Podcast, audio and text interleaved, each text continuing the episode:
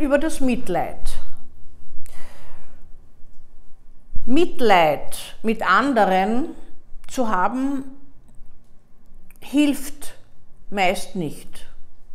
Es hilft nur demjenigen, der es hat, weil es ihm ein bisschen so vergegenwärtigt, äh, der arme andere, Gott sei Dank, dass es mich nicht trifft. Stefan Zweig hat in der Ungeduld des Herzens, einem wunderschönen Roman, dargestellt, dass es zweierlei Arten von Mitleid gibt. Dasjenige, das das Leid des anderen eigentlich abwenden will und lösen will, das sind meist die vorschnellen Tröster. Tröstung ist wunderbar zu seiner Zeit, aber nicht vorschnell, weil dann tröstet man nur sich selbst. Habe ich immer wieder Medizinstudenten und Ärzten erzählt, weil wir ja häufig in solchen Situationen sind und je ohnmächtiger man sich fühlt, auch als Arzt, umso schneller fängt man zu trösten an. Der andere kann den Trost nicht nehmen, weil er auch völlig unpassend ist. Es ist ja nichts gelöst noch. Und auf die Vertröstung, es wird schon wieder, die beruhigt nicht und bringt nichts. Echtes Mitleid ist ein Stückchen Mitleiden ohne das Leid des anderen ganz aufzusaugen. Es ist eine Kunst. Eine Kunst, dass man dem anderen vermittelt, ich bin bei dir, ich begleite dich und den anderen wieder loslassen kann. Man trägt ein Stückchen sein Leid mit. Auch davon hat man selbst etwas, weil, wie Sie wissen, bei allem, was wir tun, ist auch immer ein Stückchen für uns selbst dabei. Manchmal und oft ist es primär, wenn auch hintergründig.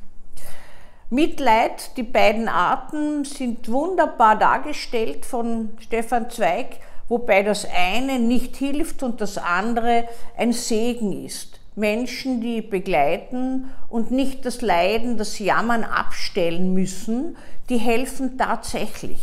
Es kann aber auch dazu kommen, dass jemand ständig jammert und aggressiv herum diskutiert, warum gerade er selbst immer betroffen ist von Schicksalsschlägen, von Benachteiligung und so weiter. Das hilft nichts. Auch hier gehört gewissermaßen nicht jetzt aufgesogen die Unzufriedenheit und Verbitterung des anderen. Hier gehört eine klare Grenze. Das heißt, auch für Helfer und Helferinnen ist es wichtig, dass Mitleid in seiner Art und Weise gelebt wird, dass es hilfreich für beide ist. Und das ist etwas, was man oftmals erlernen muss, weil Helfer manchmal im Helfersyndrom versacken.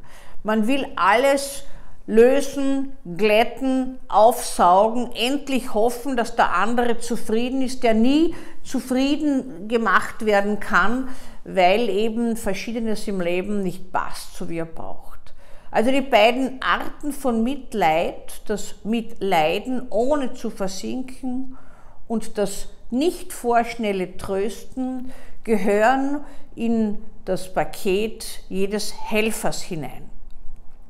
Es gibt das aber auch in Beziehungen natürlich. Wenn einer zum Beispiel schwer erkrankt oder in einer Art und Weise nicht mehr fähig ist, in der Beziehung so zu leben, wie das früher der Fall war, sei es durch Krankheit, sei es durch Unfall, sei es durch äh, widrige Umstände welcher Art, dann ist es ganz wichtig, dass nicht einer sich überbordet und dem anderen alles abnimmt, gewissermaßen eine, eine Hilflosigkeit künstlich erzeugt, sondern in einer Art und Weise sich dem anbietet zu helfen, dass er wirklich Hilfe zur Selbsthilfe bekommt. Das ist das Wesentliche, das sowohl in der Heilbehandlung wie auch im Miteinander von Menschen so sinnvoll ist zu lernen das Mitleid und das Mitleiden in einer Art und Weise, dass es für beide sinnvoll und gut ist.